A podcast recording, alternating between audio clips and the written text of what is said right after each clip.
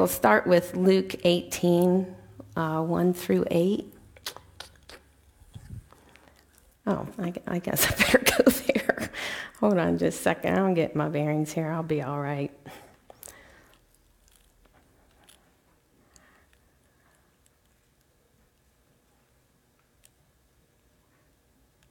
Okay.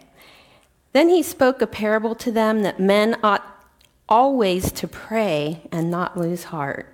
So that's a little commentary by Luke telling us what this parable is going to be about.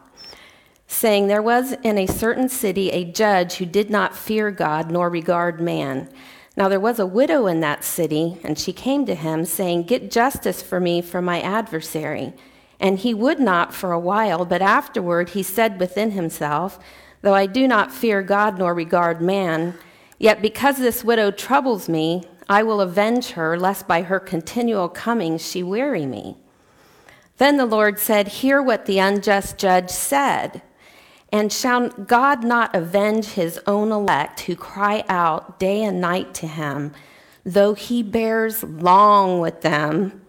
I tell you that he will avenge them speedily. Nevertheless, when the Son of Man comes, will he really find faith on the earth? And, you know, I've heard this passage quoted countless times in just the last month. It seems like everywhere, you know, you get on Facebook and somebody's posted it, and you're listening to a Christian radio and somebody's talking about it, and even uh, the pastor mentioned it last week. And I think that's because God is encouraging us to hold on. Don't, don't let go right before the answer comes. And I just really believe in my spirit there are some answers that are getting ready to come. Um, but as I was reading this, I, I started thinking about this. You know, I've always looked at this uh, like the unjust judge, you know, he had the ability to answer her prayer. He could have. He just didn't want to bother himself with it, you know. So, you know, kind of he's a jerk. But, you know, of course, God loves us and we're the elect. And so, of course, he's going to answer our prayer. I mean, I've kind of just always looked at it that way. And God said to me one day, He said, Look at this another way. This is an analogy between an unjust judge and a just judge. It's an analogy between a man who doesn't care about justice, he doesn't care whether we enforce the law, versus a God that is just. And one of the most important things to him is justice. He told the Pharisees, You, you tithe and you, uh, whatever else they did, but you forget the weightiest weightier things of the law justice and mercy and faith. He considers justice a weighty thing. And it would be just for our prayers to be answered. Um, and I'd like to look over at uh, Ephesians 1, verse 19.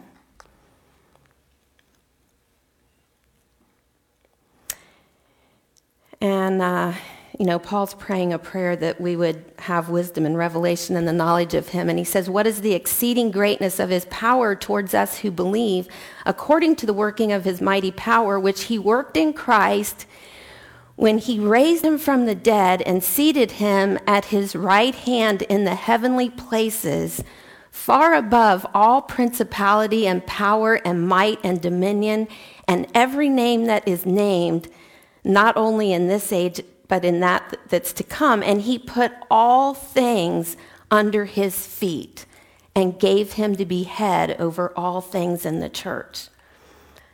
This is past tense. He put all things under his feet. Legally, in the spiritual realm, it is done. Your deliverance, your healing, whatever it is that you're believing God for, it is done. It is legally accomplished. It's paid for by the blood of Jesus. And you know, the spiritual realm is really all the, the only realm that matters. And so when I started thinking about this, I thought, you know, my prayer has to be answered. It has to be answered because justice demands it. And we serve a just God. In fact, the only way that it's not going to be answered is if we give up, if we lose heart, if we quit praying. That's the whole reason Jesus is saying this parable is don't give up because you're guaranteed an answer. It's guaranteed. Um, let's look at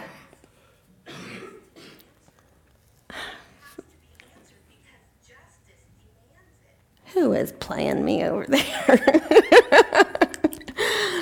um, well, 1 John 5 14. Let's look at that. I, am just giving you a little build up. We are going to talk about prayer here in a minute, but you know, obviously, you don't persevere in prayer if there's not faith to go along with it. So, so we're just pumping up the faith first, then we're going to talk about some prayer from A to, A to B. Um, so, this is the confidence that we have in Him that if we ask anything according to His will, He hears us.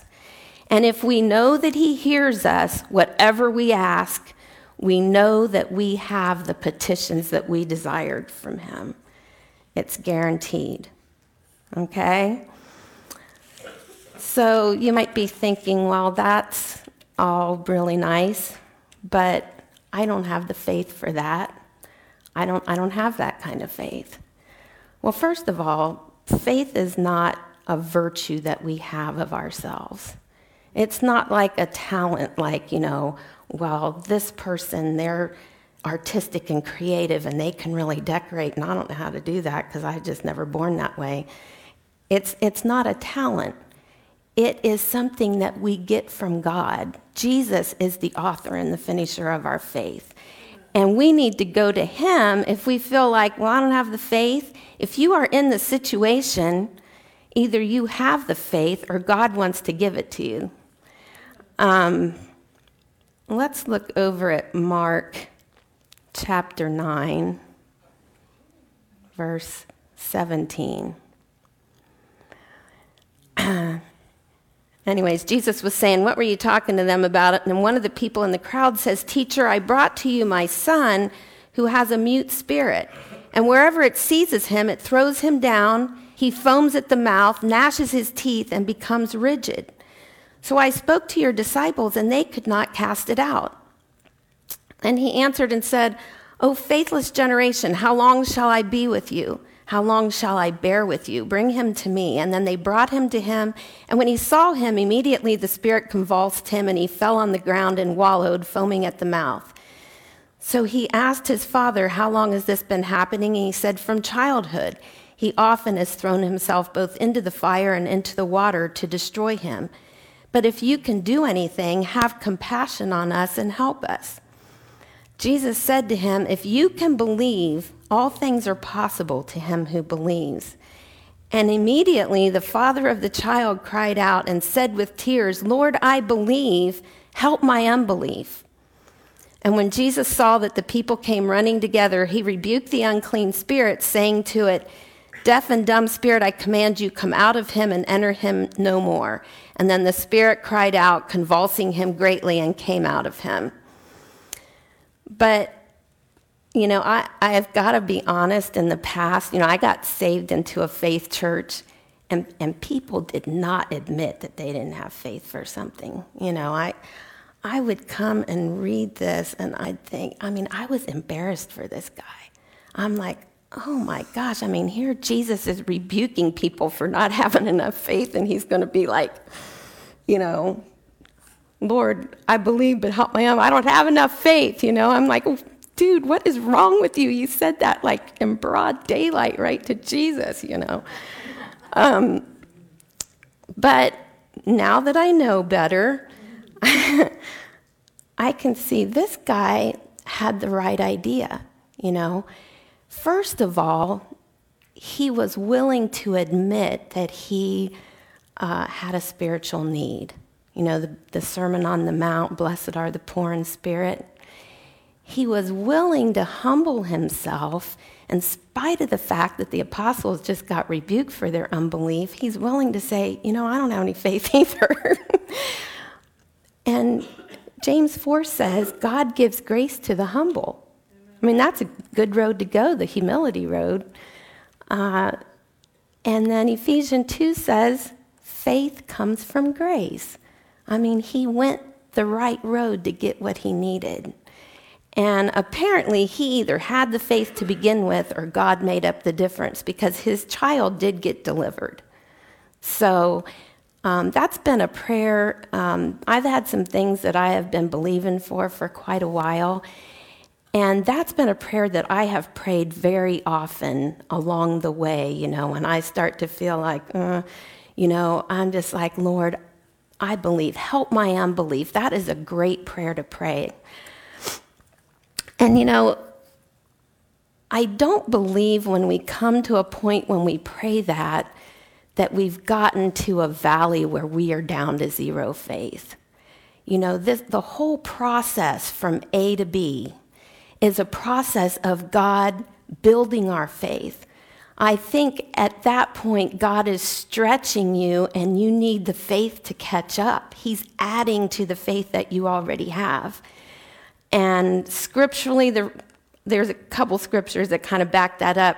Romans 4 says, Abraham, uh, he was strengthened in faith. You know, God added to his faith, and his faith grew as he went.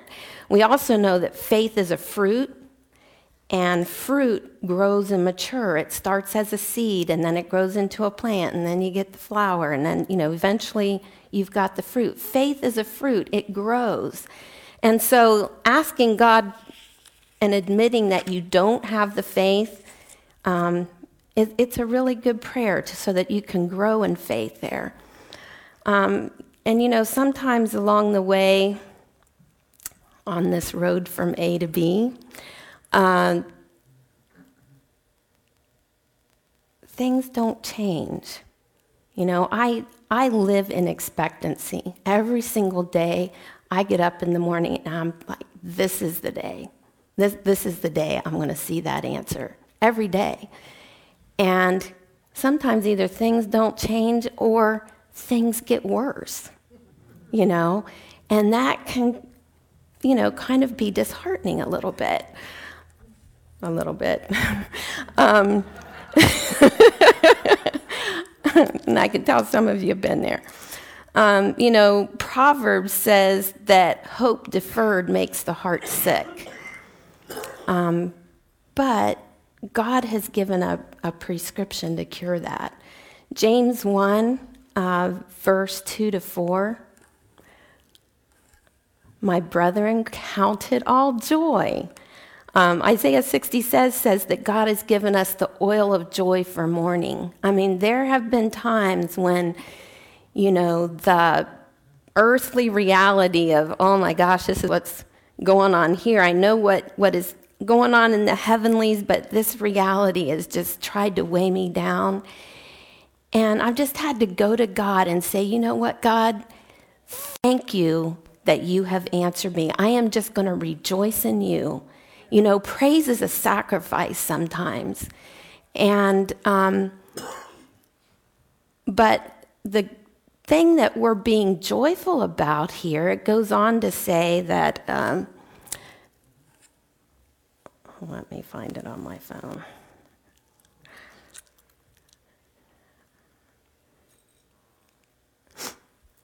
It goes on to say, knowing that the testing of your faith provides, produces patience, but let patience have his perfect work, that you may be perfect and complete, lacking nothing.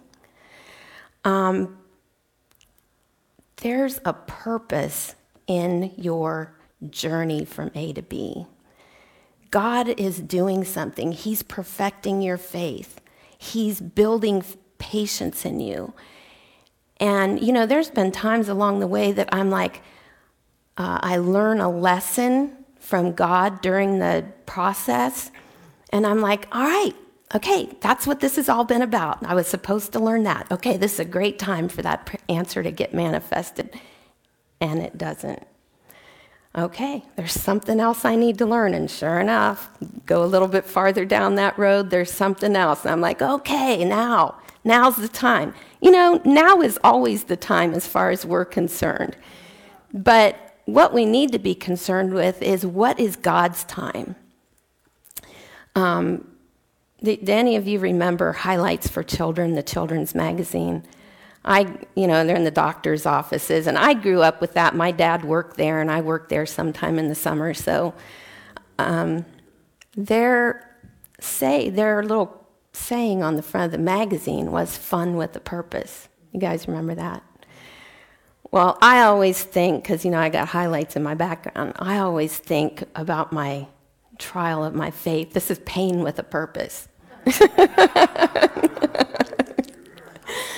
prerequisite for counting it all joy is you have got to value what God is doing in your life more than you value the answer to your prayer. That has got to be important to you. Um, you know, because, and, and you might have to think about this for a little bit. I'm going to say it if the answer to your prayer is more important to you than valuing uh, what God is doing, that, that thing might be an idol. That might be an idol in your life. And, you know, and if that's where you are, repent and ask God to help you uh, get your priorities right. Um, our goals have to agree with God's goals. Uh, in Romans 8:29, God said that you know, his purpose in us, the reason why we're saved is that we would be conformed to the image of his son. This is how it happens. We go through that process. We go through some pain. God teaches us through that. God uses that to draw us to him. So count it all joy. You know, that might mean just going to Him and, and humbly saying, you know, God, it would be great to me if this answer got manifested right now, but I am going to submit to your timing and to your will and to your plan. And if you have that kind of attitude, joy and thanksgiving will come. That's, that's the sign. And I'm not saying that we're giving up, you know, well, I'm just going to submit to this thing. No, we are submitting to God. We are not giving up. There's a difference between patient uh, perseverance and just putting up with something. And we don't want to go to where we are just putting up with something. And I'll tell you, the hallmark sign of you are just putting up with something is you'll be complaining. Uh, if you're patiently persevering, you will be joyful, you will be thankful. So, uh, the next verse there. Uh, and if any of you lacks wisdom, let him ask of God, who gives to all men liberally and without reproach, and it will be given to him.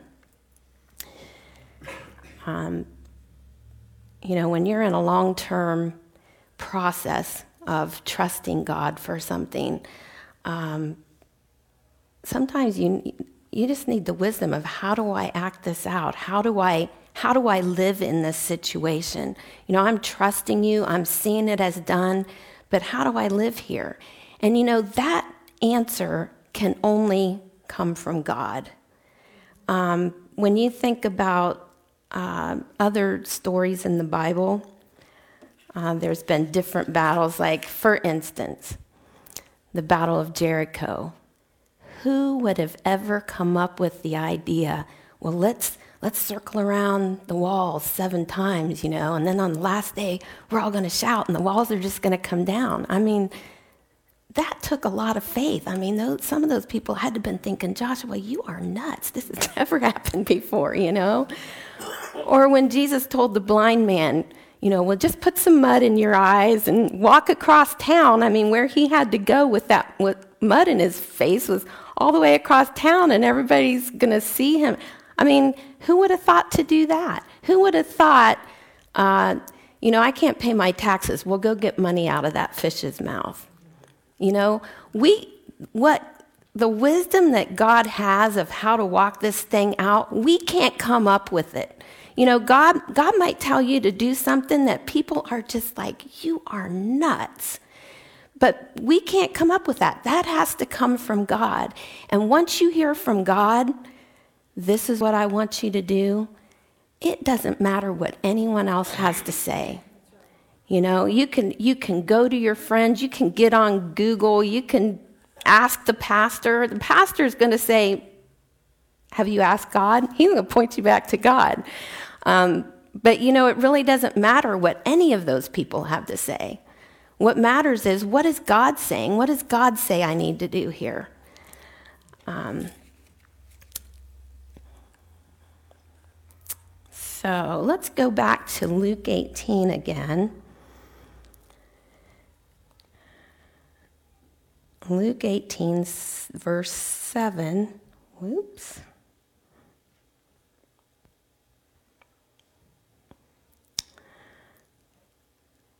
Okay. And it says, And shall God not avenge his own elect who cry out day and night to him, though he bears long with them? And that verse really bothered me a little bit because I'm thinking about in Matthew 6 when the apostle says, Teach us how to pray. And I'm thinking, you know, Jesus said, Don't pray the vain pre- repetition of the heathen, you know. Um, in fact, and so I was like, you know, God, how do you pray day and night and not be repeating yourself? I think that's a pretty legitimate question. So let's go back to uh, Matthew 6, verse 7. And Jesus said, And when you pray, do not use vain repetitions as the heathen do, for they think that they will be heard for their many words. Therefore, do not be like them, for your Father knows the things you have need of before you ask Him. You know, we don't have to keep telling God. In fact, I really don't believe that we need to beg God. I really don't need think that we need to convince him why it might be a good idea to answer this prayer. We know God, if you did it right now, this would happen and this would happen. I mean, he he's God. He knows so much better than we do uh, how to work that out. But he says, "But pray in this manner: Our Father who art in heaven, hallowed be your name." Your kingdom come, your will be done on earth as it is in heaven. And as I was looking at that, God gave me a vision, and I'll, I'll explain this, but He's showing me verse 9 Our Father who art in heaven, hallowed be thy name. And that verse is raining down on the next verse Thy kingdom come, thy will be done on earth as it is in heaven. Now, what that means to me, I believe that verse 9 is symbolic of worship and entering the presence of God.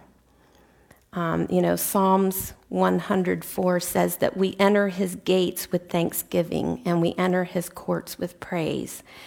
And Jesus says, do that first.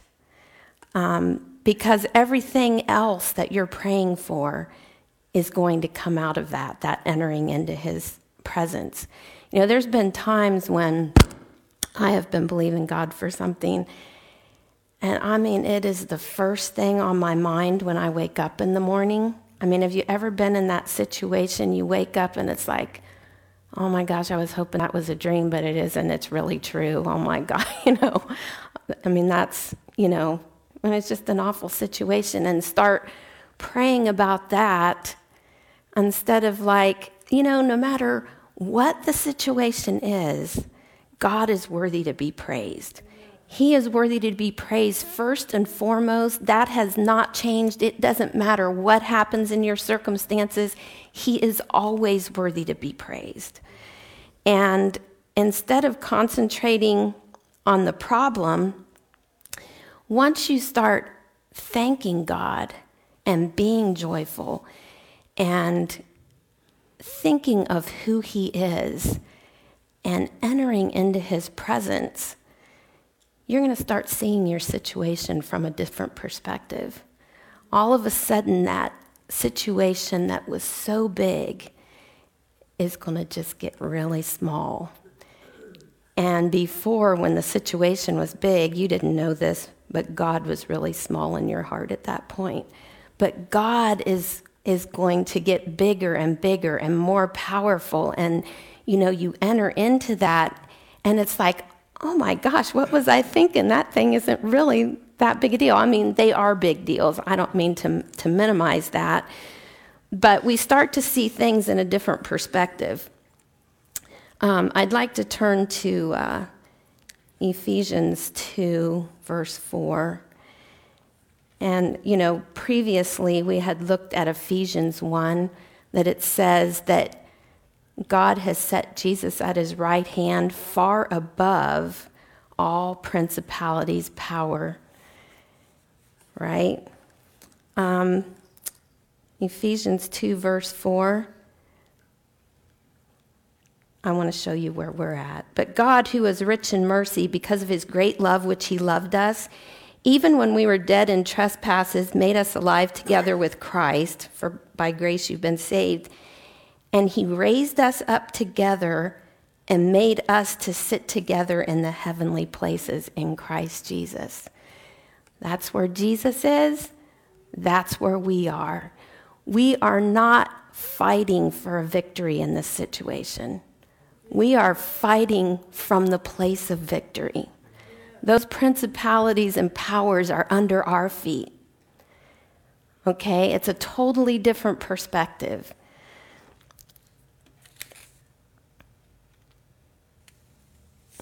And as you start to change your perspective of who God is by being in His presence, you also start to change your perspective of who you are to Him. Okay? Um, I want to tell you a story. This is true. This just happened a couple weeks ago. Um, and for those of you that don't know, I work at the Family Support Division. I'm the customer service representative there. But I had somebody come in, an uh, older lady who's living on a shoestring. I mean, very poverty stricken and she needed some help with her case. And without going into all the details of it, in the process of helping her, I realized that there was a payment that she should have started getting in June of 2015, and she had never gotten it. There had been a mistake made, and apparently she didn't know she was supposed to be getting this payment. So we're in a position that, you know, we need to reimburse her for three and a half years worth of payments. It was, I didn't total it all up, but it was right around $4,000. And so I went out into the lobby and I says, you know what? Every once in a while, I get the opportunity to give someone really good news. And today's your day. And she says, really? And I says, yes. She goes, but what is it? And I explained to her, you know, that we had made this mistake and that she was going to get $4,000 direct deposited to her checking account. And she just looks at me and she goes, Really? Yes, really. In about three weeks, you're going to have that money right in your checking account. And she says, Really? And then she starts laughing. I says, Yeah, really. And then she's laughing and crying at the same time. She's like, Really? I says, Yes. Because that was, you know, a big truth. I mean, you know, windfall to her. And she's just laughing and crying and looking at me, and she goes, Honey, I don't believe you. you know, and I, I was kind of taken back for a minute. I'm like, you know, I'm trying to be all you know, official state worker here and everything. She doesn't believe me. I'm like, well, it's going to happen. So she came back the next day and I told her I had sent the email to Jeff City and they were taking care of it. Uh, they had processed that payment. It was on the way. She'd get it in three weeks. And I says, Do you believe me yet? And she goes, I'm trying.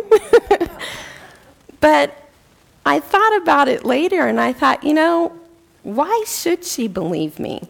She doesn't know me. You know, as far as she knows, I could have been the person that messed her case up to begin with. You know, that's why she hasn't been getting this money all along. I don't know. Why should she believe? She doesn't know me. And you know, when we don't get in the presence of God, you know, all God is is words on a page. He's, he's somebody we've heard about, but he's not somebody that we know. And it's hard to believe somebody that you don't know, right? So as, as we get in his presence, we start to know him. Um, and we experience his presence and his love, and he's no longer the God that you've only heard about. He starts to be the God that you know. Um, and I, you know, I pray with my Bible open because it's not just, you know, I'm, I'm waiting, waiting to hear from God, but a lot of times, you know, we hear God through the Word, and I, I pray the Word. I'll just be reading along, and I'm just talking to God about what I'm reading and just praying along in the Word. And, you know, the Word starts to come to life. Um, Let's look at Hebrews 4:12 real quick.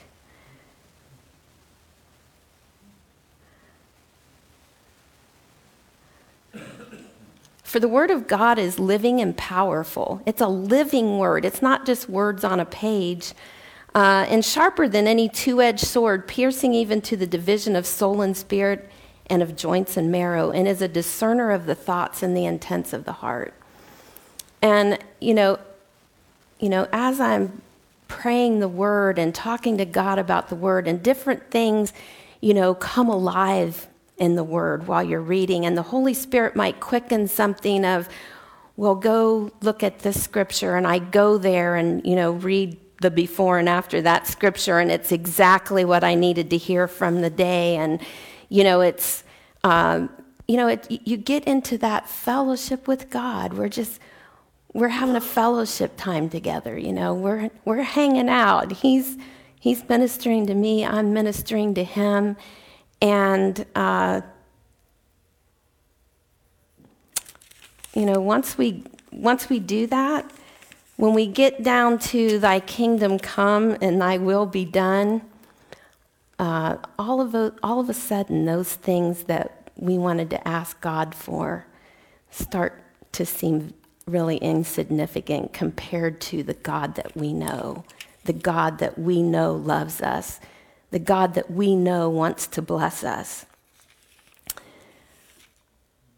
So, um, you know, there might be some people here that are thinking, well, that's really nice for you because you know how to find God and He talks to you and you're special. And my answer to that is no. I am, I am definitely not special. Um, the only thing special about me is I answered the call. And He has called all of us. Any one of us can answer that call. Let's look at Revelations 3:20. Jesus says, "Behold, I stand at the door and knock. If anyone hears my voice and opens the door, I will come in to him and dine with him, and he with me. That's to anyone. He's standing at the door knocking. Anyone, any of us, anyone watching this on Facebook, anyone. Um, we all have that access to him. And uh, you know, there's a lot of other scriptures that Jesus makes that invitation. Matthew 11, he says, Come unto me, all ye that are weary, and I will give you rest.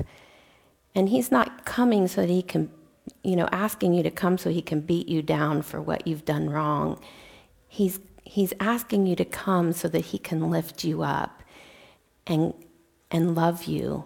And yes, part of that is cleaning you up too.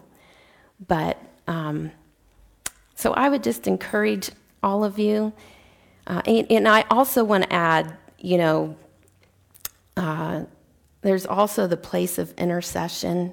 You know, there are going to be times when, as you're going from A to B, that there is an intercession that God calls you to for that situation. Sometimes we don't know how to pray. And Romans 8 says that the Holy Spirit will give us the words to pray as we pray in the Spirit. And that's also part of this. But that intercession is going to come out of the presence of God. It's always a blessing to me to hear from another perspective. And inevitably, one of you will hear, will see something in Scripture that I haven't yet seen. And I, I, not from Julie, but there was correction to me in what she said, because I think if I remember right, I preached about that Jesus had said men ought always to pray and not to lose heart. No, Luke said that. She's exactly right. Jesus didn't say it. He was talking about Jesus' upcoming teaching. But I'm impressed again of the facts that men have men have a need to pray to keep from losing heart. Because if if I continually try to work with God as Him being off out there somewhere, I'm never going to get into enjoying prayer and interacting with the with the nature of God. I'm never going to get there.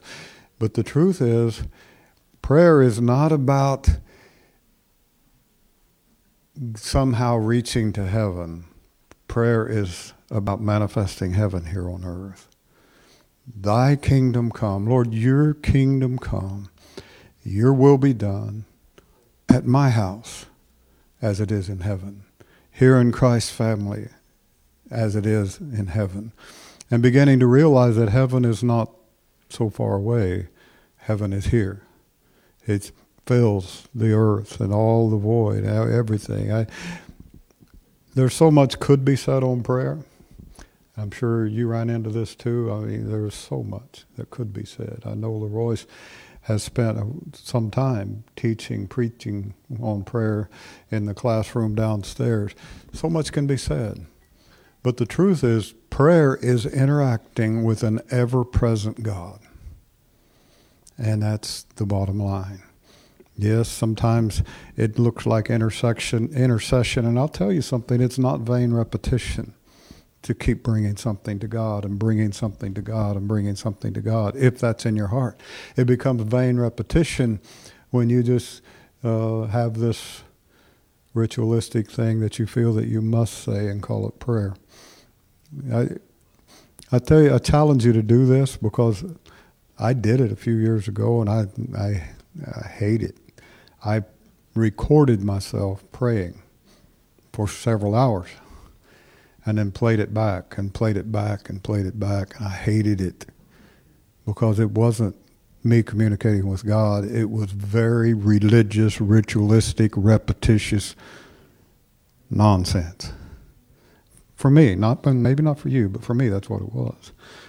And I did that so I could begin to adjust on purpose and to begin to understand that when I'm communicating with God, it's just like I'm standing here communicating with Cy. If he and I start to talk, God is just that present. He fills all and is in all. I don't need to yell at him to get him to hear. But he's okay if I get passionate and yell a little because he's not nervous. But God is God, and we can interact with him. And I loved what you said about getting to know him. I have a great fear inside of me that um, a large part of the church world has made an idol of prayer and the Bible.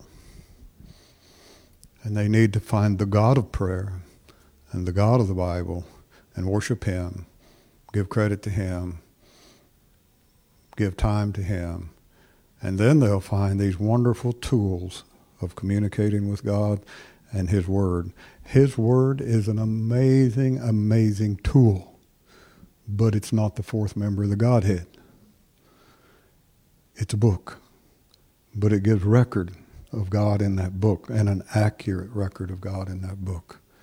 And we need to look at things like that and we need to adjust that. Folks, if we don't, we're never going to get to the place where we actually see the hand of God at work. The, I was thinking of the point A to point B and how how it's the hand of God at work.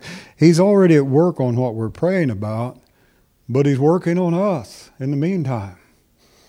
And anybody that you see that has gone a long ways with God, it's because they're still traveling that road from point A to point B. Yeah, there's many times that they've hit that place where the prayer was answered, and then there's something else to pray about, something more. We never run out of things to communicate with God about because we're bringing heaven and helping helping God. We really do help Him to manifest on this earth because He chose that.